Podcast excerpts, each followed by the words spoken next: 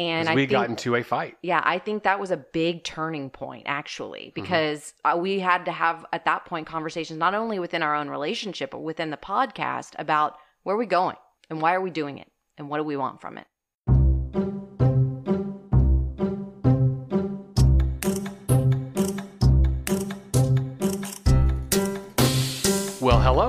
Welcome on a very monumental dinner table talks when you're talking about nice, big, round numbers. My name is Joe Hilliard. I'm here every week, but my partner in crime for the last 99 episodes. Aislinn Campbell! Welcome. We are going to talk about the history, the how it all happened, the what have we learned. How it all happened. all about a hundred episodes. That's a big number.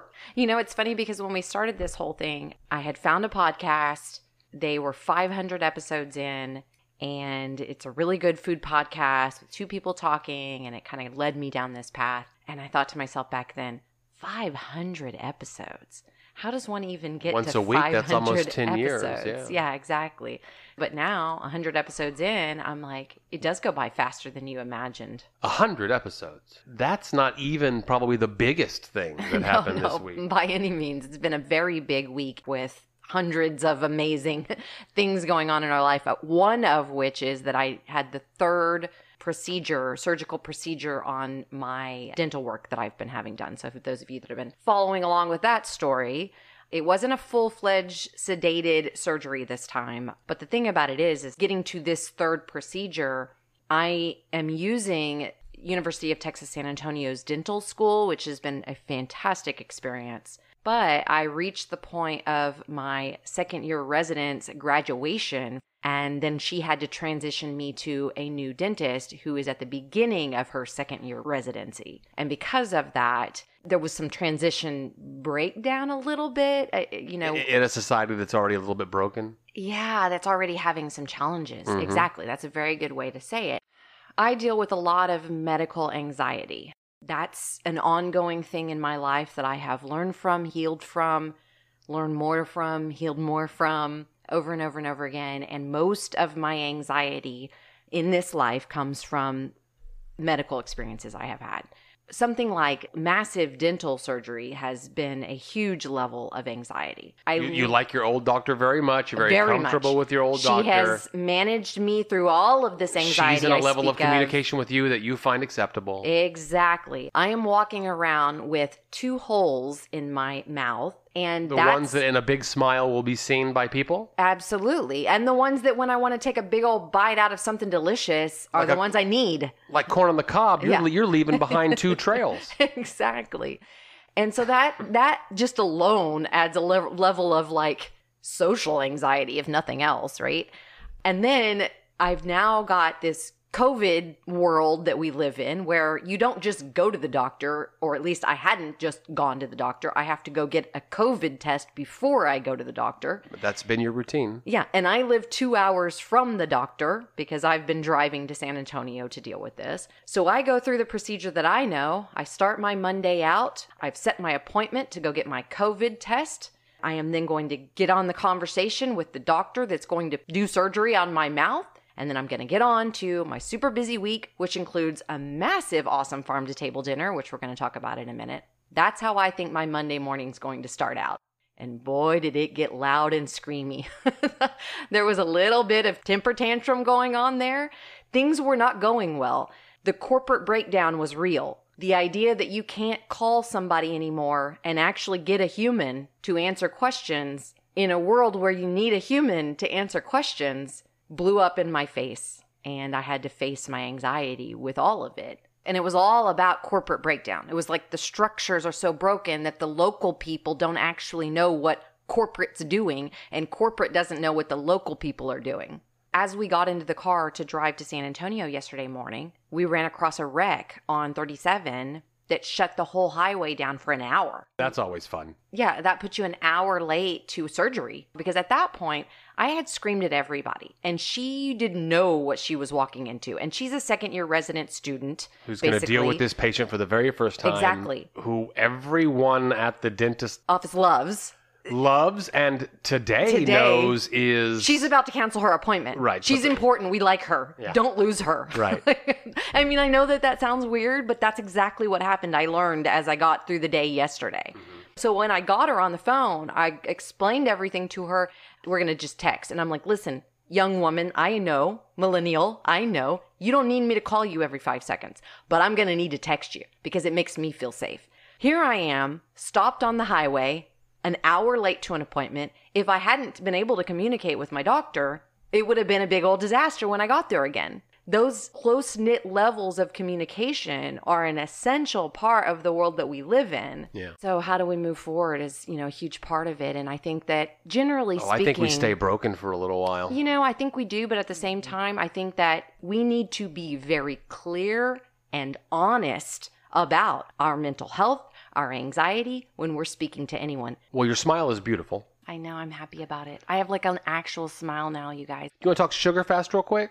Yeah, super fast. I'm just a handful of days away from being 21 days into this whole thing. The cravings that we talked about two weeks ago are long gone. The talking myself before going to a thing to, to not do alcohol or not do sugar is gone. I'm already considering how to move forward.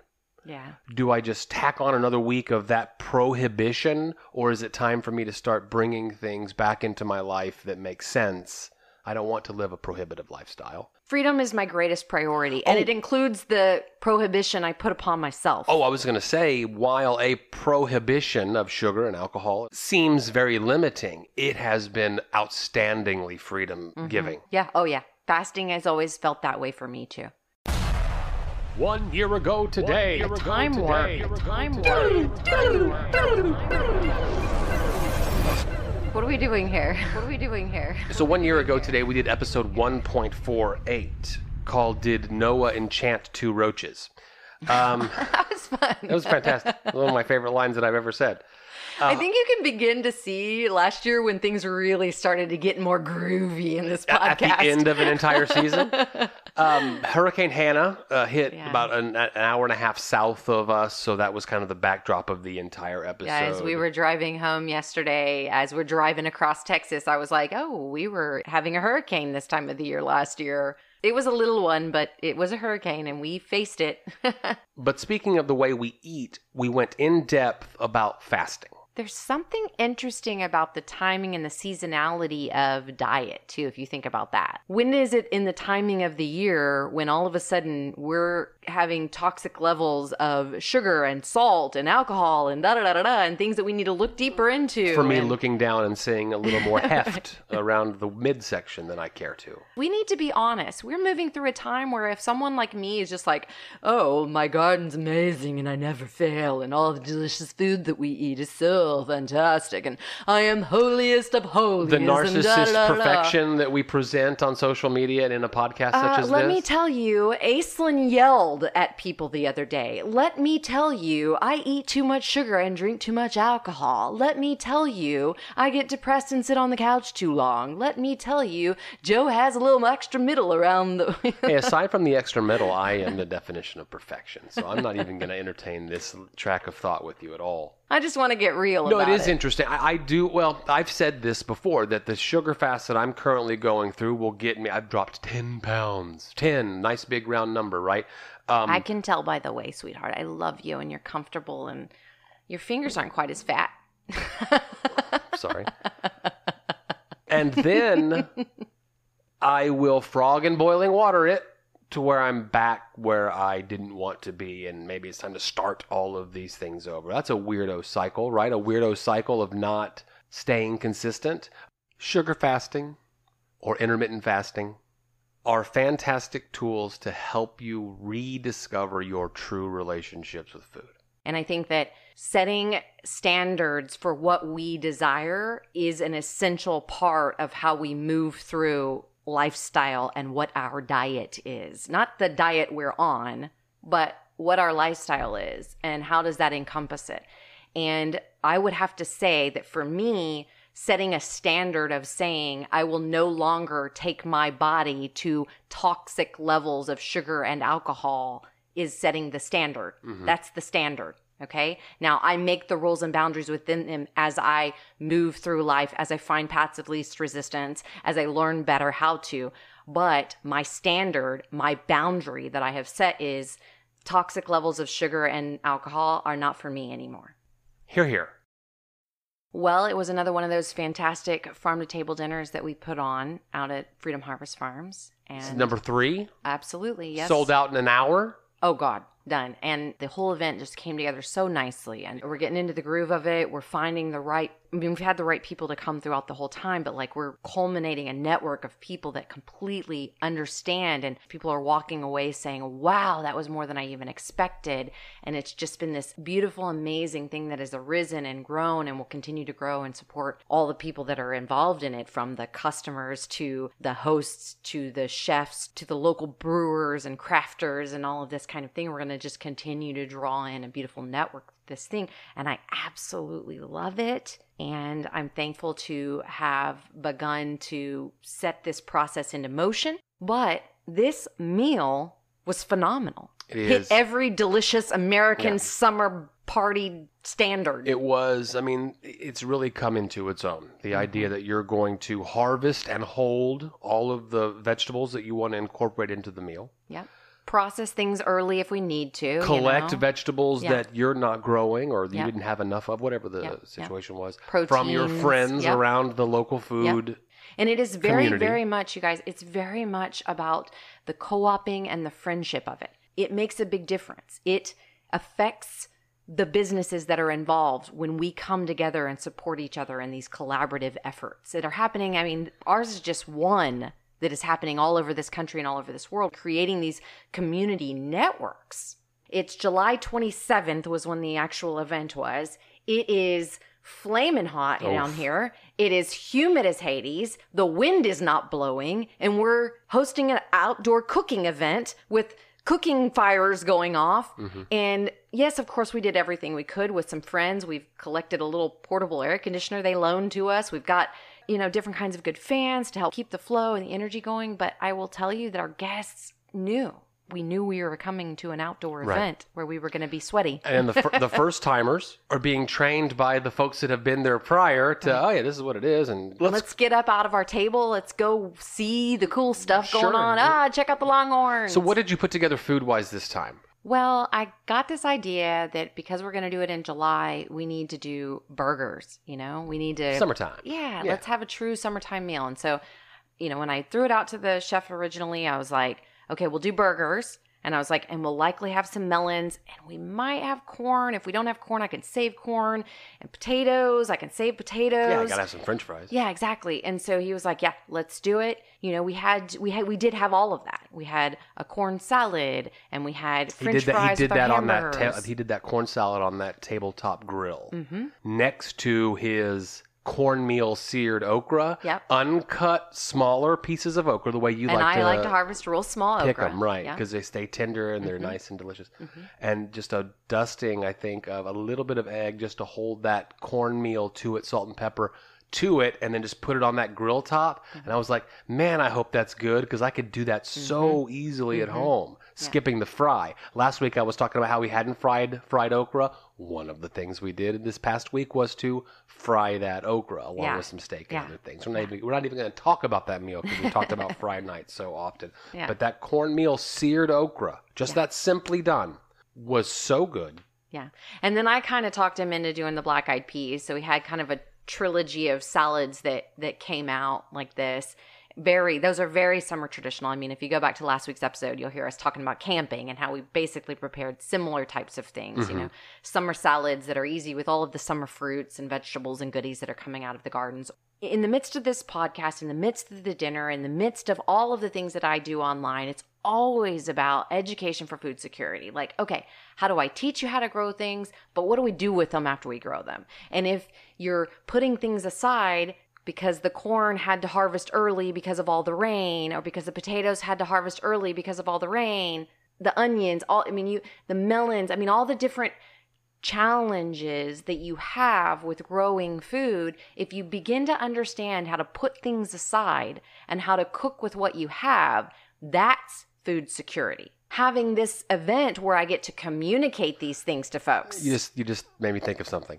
We went to Vegas one time with my folks, and we ate at this seafood restaurant where their gimmick at this seafood restaurant was to bring out a glass case with live versions of all the potential seafood that you could eat. and it was awesome. It was awesome. Mm-hmm. And so you might say, I'll have that snapper.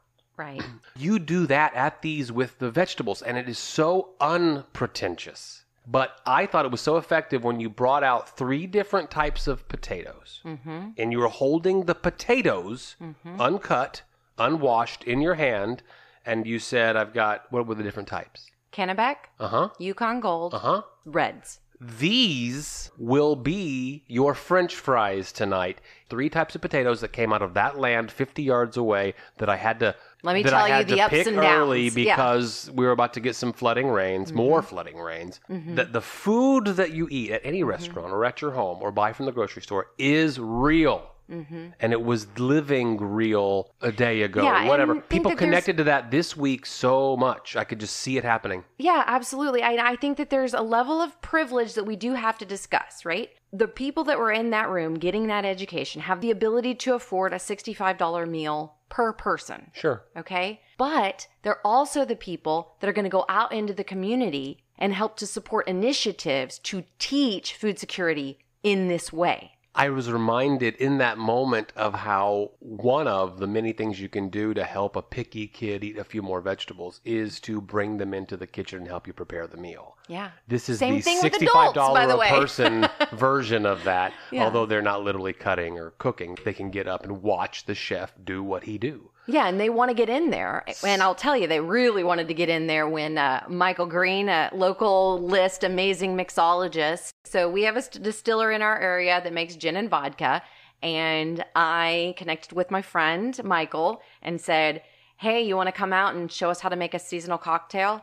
Let's teach, let's show, let's get you using, even in your delicious spirits and things that you're drinking, or a sip of celebration, that you're using local melon and basil and figs and, you know, all the different things that he was using. And you're also supporting a local distillery in our area. You're keeping that flow of function available in our area like the crowd just had such a great time and they wanted to get in there and look at what he was doing and he was like peeling rinds off of things Muddling muddling things. things and Whipping things. you know i found that he was he was a lot more quiet than i expected him to be you know didn't you find that to be kind of funny I felt like he was walking into the unknown because Sure. one of his favorite customers, where he does mix drinks, asked Uh-huh. him to do a favor. uh-huh And once he got there, he was like, oh, wow, This I is- see that they're creating a vibe out here. And he wasn't even done with this first one before he said, I'm coming to the next one, right? Yeah, and you know, he's a gardener too. Mhm, So he was into this whole farm to table concept.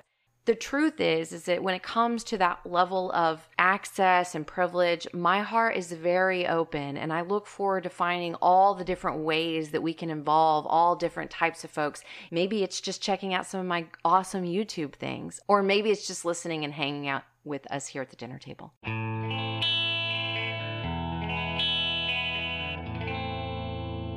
A hundred episodes. Yes. How did this all begin? Do you even remember? Well, the way it began was You were jealous that I had a podcast and you wanted one, I think. Something like that. I like to talk to people about food. And when you and I first met, I wanted to do a podcast with you. I did. And and I didn't I was know, doing a different movie based podcast. Yeah, at and the I time, yeah. didn't know how or where and I I mean it, it clearly came together when it me- was meant for it to come together for us. Well, I didn't know how either. I would show up at that recording. We had a producer that brought and set up the gear. I would talk with my co host and I would leave.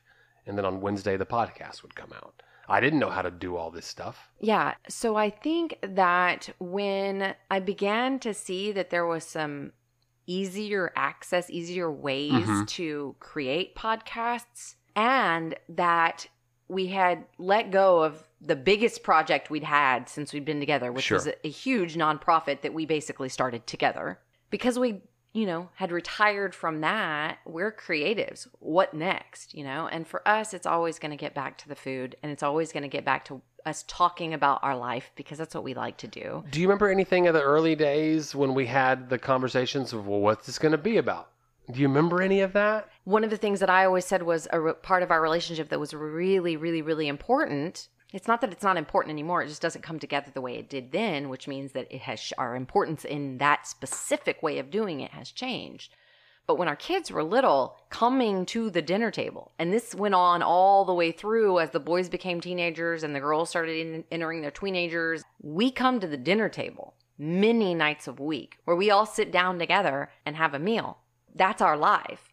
That's where I found the most interesting conversations coming to the table. I remember that we said we'll do two meals a week and then two dinner table talks a week at Yeah. the very beginning. Yeah.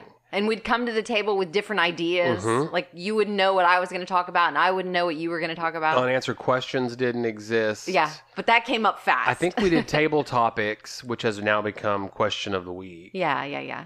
At the very beginning. Have you listened Early. to episodes one through five or in, any? I remember being really judgmental of every word I was saying because I was like, everybody out there is going to be judging me. We're going to get all this pushback, blah blah blah blah blah. So that Oh, has I- seen I've seen oh, that what you- change yeah, I see what you're saying. tremendously. I've seen that like, you know what? This is what we talk about, and let's Mm-hmm. be honest. But I think that unanswered question has helped me with that because I like the idea that we're we don't know everything. We're we not even pretending that we do. Well, you know, I mean, I think that there's a human nature of I'm right and this is what I know, you know, and, and I definitely have that tendency oh, about me. you me. definitely do. I'm not far behind you. But at the same time, there's that balance to me that would say, okay, well, I said that so affirmatively. I should probably go do some research to make sure I know what I'm talking about. Well, thankfully, you're really good at deep diving and digging your hands in the dirt and learning about things. And so we've gone through this podcast with, you know, challenges because we really didn't know what we were talking about, about making that kind of food or criticizing a restaurant about something we've never tried to do before, you know? oh yeah, the podcast has made me a better home chef. Mm-hmm. The podcast has infected our life in so much as, hey, we got to record tomorrow, and I have not cooked anything worth talking about. Like, what are we going to talk about this week? Well, I, I guess I'd better make some osso buco, you know, so we can have. I was going to ask you, what have you enjoyed the most? For me, I enjoy the arcs. I enjoy talking about a sugar fast over the course of four weeks. I enjoyed the original five mother sauce challenge and how that spontaneous decision to do that helps change and shift how the entire podcast works. well, if how do I say what are my favorite things about grain free crust challenge it was important for us to learn and now we can teach you know that i hope we continue to do as long as we do this Well, that's certainly getting our hands in the dirt. i completely agree One of my favorite things about the podcast is that it has made me a better presenter. It's made me better at speaking. It's made me learn to make it in shorter words. It's made me listen to how I communicate online. And I'm more working at crafting that. That's an important part of my future development of my business. One of the other things that I really love about the podcast is also one of the things, or it brings to mind really not liking the podcast because I've gone through that. And you and I have talked about that a lot. But in the very beginning, one of the first episodes, it might have been the first episode, you actually said, well, this will be kind of like therapy, like weekly therapy. And as we get into the first year, I'm like, no, I don't, uh, this is not our therapy, you know, whatever. But the truth of the matter is that it actually has been a very much like that for us. I've watched us develop our relationship, grow through things, say things out loud. I mean, we actually have one week where we didn't really have an episode. It was the fallen out episode. Yep. Three minutes of you just Expl- saying a little explaining something. why we don't have an episode this week and I we think, got into a fight yeah, I think that was a big turning point actually Mm-hmm. because uh, we had to have at that point conversations not only within our own relationship but within the podcast about where are we going and why are we doing it and what do we want from it. In that moment, I said, I have a bad attitude about the podcast. I'm treating the podcast in a bad way and I'm looking at some things in a bad way. What is that about? So then I had to kind of dig in a little bit deeper for myself, but then to start changing my attitude about what is the purpose of the podcast? What are our intentions really? What are my intentions for our relationship and how we move forward in that? And what do I really want to talk about here? Because if we're going to be spending this much time in our lives, and we do, we spend a huge portion. It's why I did a little TikTok video the other day where I asked you, what does it take to put this together? Because we spend a lot of our life creating a podcast that isn't really returning on a quantitative level yet. But in that, in me beginning to shift my mind into but is it giving a return on the qualitative Right. that I'm looking for? And absolutely it is. Absolutely. Because that's what I said. My favorite things about the podcast are it's helping me become a better presenter, it's helping our relationship, it's helping our authenticity within our relationship. It's helping us sit down at the table. It's helping us talk through foods and meals. It's helping us expand our creative vision about our life together and our community and our future and what we all want and desire in this world. Yeah, it's beautiful. I love it. I'm oh. enjoying it so much more than I ever was before. Well, let's get even a little more honest. How many times have we sat down to record? I come home to do that, walk through the door, everything's great, but we sit down to record and get into some kind of argument. How many times has that happened? Enough. In 99 episodes. Guess. I don't know the answer, but I'm guessing 12. I would have said 20. 20? Yeah, 20. Maybe maybe I held it in a little more. So that is some kind of activation coming out of it's the first time we sat down and looked at each two- other all week. well, I was going to say two creatives about to create, and the energy that tends to be sparking and rolling around inside of a creative when they are about to create, and how for whatever reason, passion, increased endorphins that might be going that the, that the creative process does was translating into you and I getting crossways easily. It's interesting So- because I remember at the beginning of our relationship, it was Wednesday that that always happened. Not the podcast, but the which was the day of the farmers market. it was the day of the farmer's market, which was a big stressful day for me. And you cannot ignore that kind of correlative relationship. the podcast has given us abilities to work through that. I find it to be so fascinating that we launched a podcast right when we did. Right in the time. I mean, everything about the timing of when the podcast started and when everything in my life started to shift means so much to me right now. And we're really seeing that as we do the one year ago today segment, mm-hmm. which is relatively new. But I like this concept of using this, we've said this many times, as a journal so that I can go back a year ago and see exactly what we were up to. Mm-hmm. And, and through COVID, that was really interesting. Oh, yeah. Looking back a year ago and seeing what our philosophy was then compared to now. Shifting through careers, shifting through life and death. This child is number what it's one about. leaving, child number Yeah. two leaving, child number Yeah. three prepping to go. I said at the beginning of the podcast today, I said, Oh, wow, you know, I can see where the shift began to happen, where we really started getting a little bit more philosophical. And now I can literally say, Well, when someone asks me what the podcast is about, I'm like, Oh, it's about delicious food that we eat and grow. And it's about the philosophical conversations that we have when we come to the dinner table with our teens and our parents and our friends and local business owners. And it's fun because I want to know the people out there that are quietly lurking. I want to know the people that are like super fans, got to get it at 5 a.m. I mean, there are. We, we see it every week. Boom. The transition happens. I can see the people that listen to it immediately. I want to know the people that have popped on to listen to one episode because somebody sent it to them and there was something in that episode that activated the shit out of them and they are mm-hmm. madder than hell at us, you know? Like I want to know who those people are. I want to engage in conversations. Do you have a favorite meal or recipe or part that just leaps to mind over the last 99? Well, it's it's interesting that you mentioned the osobuco the other day because that one always comes to my mind. The mm-hmm. very first time you made and served osobuco and then we had turnip mashed potatoes with dill in them. Mm-hmm. That rocked my world. Like mm. I was like, he's at a level of serving me five star dining in my own home. There isn't a restaurant in town that can make a, a meal as delicious as this with the ingredients as local as this. You've learned so much in the last year, mm-hmm. two years, I guess two years now almost. To make really good food, you have to have two things. You have to have fantastic ingredients and you have to know how to prepare them well. That's how you make five star food. Mm-hmm. Okay. I've got most people and anyone that's listening can get good ingredients now, but you add to it a level of craftsmanship with actually knowing how to cut that stuff, how long to cook it, at what point to put it into the dish, into the mix. That takes it up to fine dining.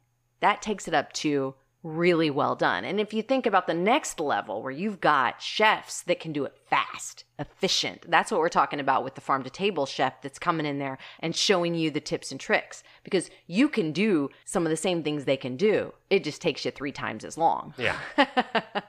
uh, Penne alla vodka comes to mind as one of the favorite things that I made while we were doing this. Uh, the Osso buco, you're right, uh, slams into mind the idea that I've gotten those black eyed peas perfected, Right. putting more thought and care into how to make a steak. I loved that when we were out at the dinner the other night, the chef asked you, So what's the challenge right now? Yeah. You know because that's stuff that chefs definitely get into like Yeah. we're being challenged to do something with something We don't have a challenge how right to now. do something We don't have a challenge right now, and I think that it might make sense on episode one of season three, which is just three or four episodes away, to come out with the new challenge of the first half of the new season. That'd be fun. yeah i'm also looking forward to doing some more friends with benefits I was Um, going to ask you about that. yeah Uh, Friends with Benefits is a thing that COVID kind of put to rest, and we haven't really kicked It's back up since quieter. since we've gone. Yeah. Friends with Benefits, we go to someone else's house or place, and they make us a meal. Then we all get together and record an episode about it. I would love to get that going again, and it can still be sporadic. I, again, no rules. Let's not put rules on ourselves. Once a month or we fail. I don't want that. I'm not. I'm not interested in that. I also am very eager to get this Patreon where we have. It's happening more and more where there's a whole 12 minute section that we just cut out for time right and we're collecting those. Yeah. And that conversation could certainly stand alone. We have a few of those. I'd like to kick that off with episode one of season three.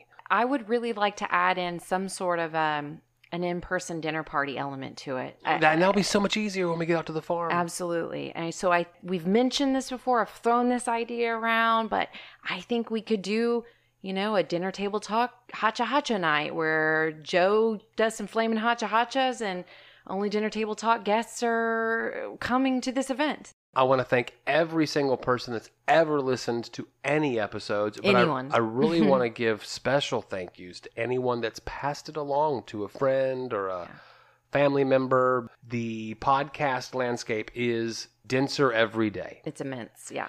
and it is difficult to break through. It is difficult to find an audience because there's- there's just so much content to There's so wade much content through. coming through these So days. anyone that has ever helped us out by passing the word along gets gets a huge pat on the back from me and hug. Thank you to our, our patrons. If Mm-hmm. you go to Patreon or if you go to dinnertabletalks.com, you can find a way to, you know, monthly be a patron. We've got several of those and we really, really love them. We're very, very grateful. Thank you for being part of our energetic creation. The other thing I like is at the end of the farm to table dinner, all of the leftovers have to go somewhere and they Yeah. usually make it into my refrigerator. Yeah. For me, sustainability is always about a return on the investment that a person made. And so taking our leftovers and turning them into another delicious meal is how I roll. I rolled home with a handful of fully cooked, delicious hamburger patties. Then you rolled in the next day with a fresh harvest of squash, Mm-hmm. peppers. All the leftover vegetables, all the things that were needing to get cooked. Still have onions rooting out of our ears in every corner of this home. And then here comes the brainstorm. Baby, I can heat these patties up, or we can eat them cold and have just an easy night in. And I think it was your idea. Why don't we try a smothered steak? Yeah, my grandmother used to always make a smothered steak. So delicious. So, yeah, let's give that a try. Pull out my big Dutch oven. Pull out your big what? Dutch oven. Oh, clarify. Pardon me while I whip this out. Blazing Saddles, just leave me alone. So I pull out my big Dutch oven. I know oven. someone else out there laughed louder than I did. And because I didn't have to cook the smothered steak, the meat was already prepared.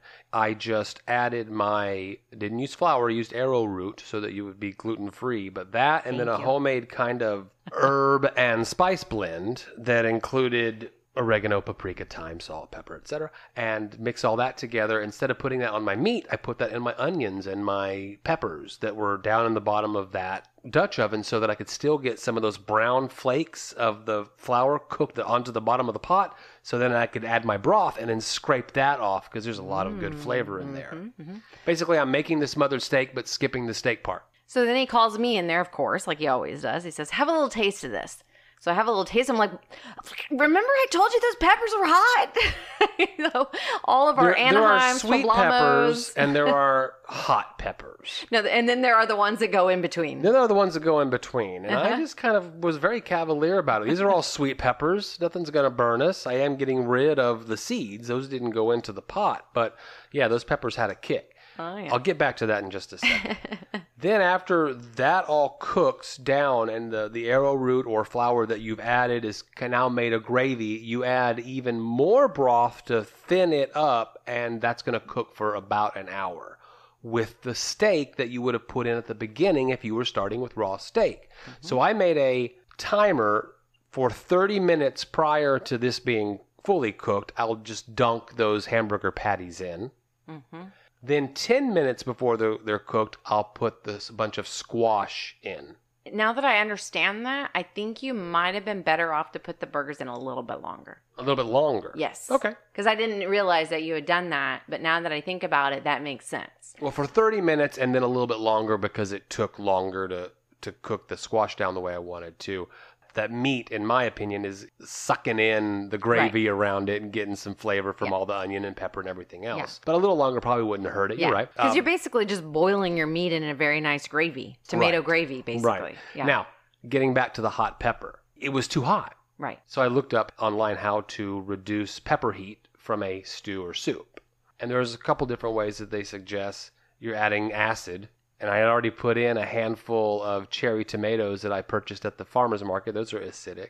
But uh, Worcestershire sauce, vinegar, white wine vinegar, uh, lemon. What's going to go the best? I used red wine vinegar and a little couple shakes of Worcestershire since it was a beef. Mm-hmm. But at the same time, I think adding all that squash Oh, yeah. helped decrease the, Yeah. the pepper, dilute it. And I also added another cup of chicken broth just to generally dilute any pepper that would have been in it in a single bite. What did you think? Came out okay? It was okay.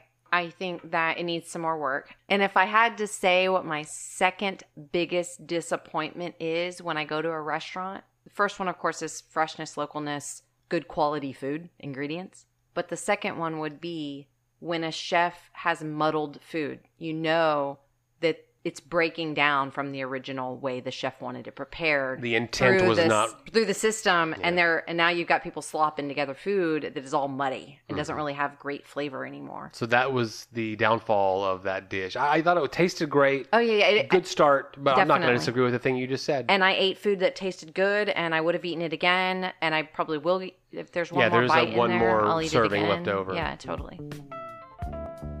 Well, hey, while we're in this intellectual vibe, why don't you kick over a question that we can deep dive into? you sent me a Myers Briggs type personality test. Oh yeah, yeah. And we have decided that in the near future, we're going to go over some of the questions of this personality test here. Yeah. But rather than a question that I pull from a box or a game or whatever, I'm going to ask you just, I'm going to close my eyes and put my finger down. We're going to go over one question. Okay. These are your options slightly disagree, very much agree, neutral, slightly disagree, very much disagree. Got it? Got it. Okay. When someone thinks highly of you, you wonder how long it will take them to feel disappointed in you. I think I'm a slightly disagree. I may strongly disagree. I don't have that gene. I don't care what people think until I do. You don't care what people think. See, this to me is a very pessimistic notion.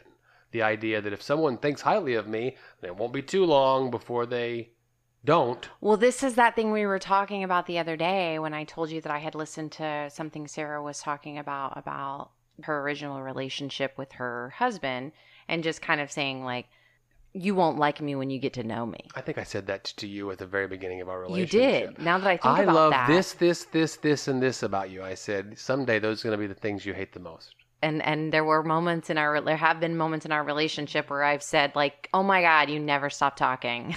like that's the thing I one of the things I love the most. "Oh my god, I love your radio voice." "Oh my god, would you stop it with the radio voice, please?" You know, like But that's not me th- wondering how long it's going to be before that occurs. I think it is.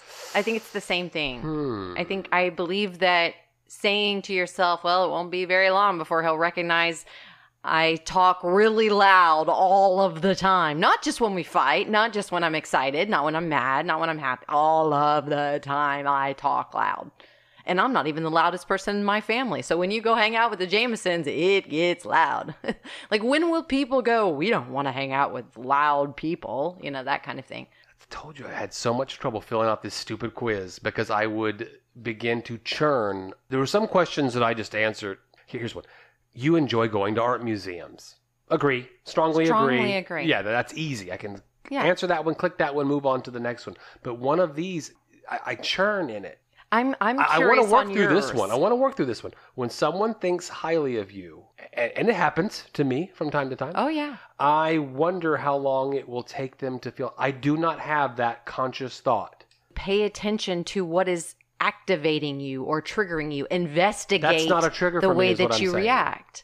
Okay, it's not a trigger, but you do say out I loud, "Oh, to it won't you, be." a f-" person I was potentially going to spend the rest of my life with. but that's a that is an inner self reflection. That is, But it's not a common thing that I do with every person I come in contact with. but it's something you thought about with the most in person I important person you were. strongly disagree with that sentence. You said slightly Move disagree. You don't have that? No, I do. I have elements of me that wonders when someone is going to decide that they don't like me anymore. Think about it. Think about the times that we've gone to dinner with people where we've run our radio mouths the entire time. They've hardly spoken, and then they never invited us to have dinner again.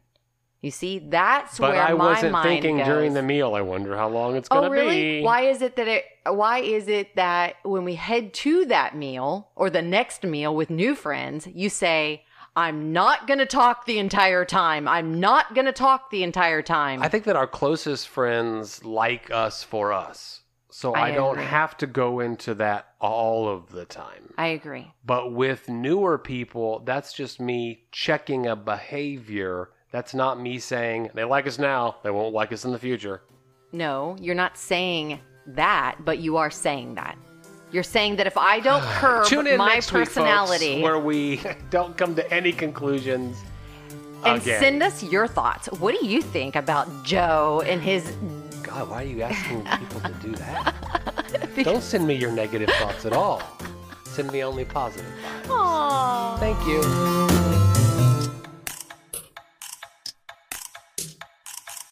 A hundred episodes. Yes. How did this all begin? Well, thank you so much for listening to another episode of Dinner Table Talks. We will be back next Monday with a fresh episode. In the meantime, Hit us up on social media, send us an email, DM us, whatever. We want to hear from you. and we hope that you're enjoying the episodes as much as we enjoy creating them for you. So I looked online into how to decrease pepper heat from a soup or a stew. A soup. Mm-hmm. From a soup or a stoop. Just leave it. It's fun. what he means is This is why editing take takes so long. Because if I hadn't figured out why I did it, I would have. Well, let me do it again. Ready? Take two.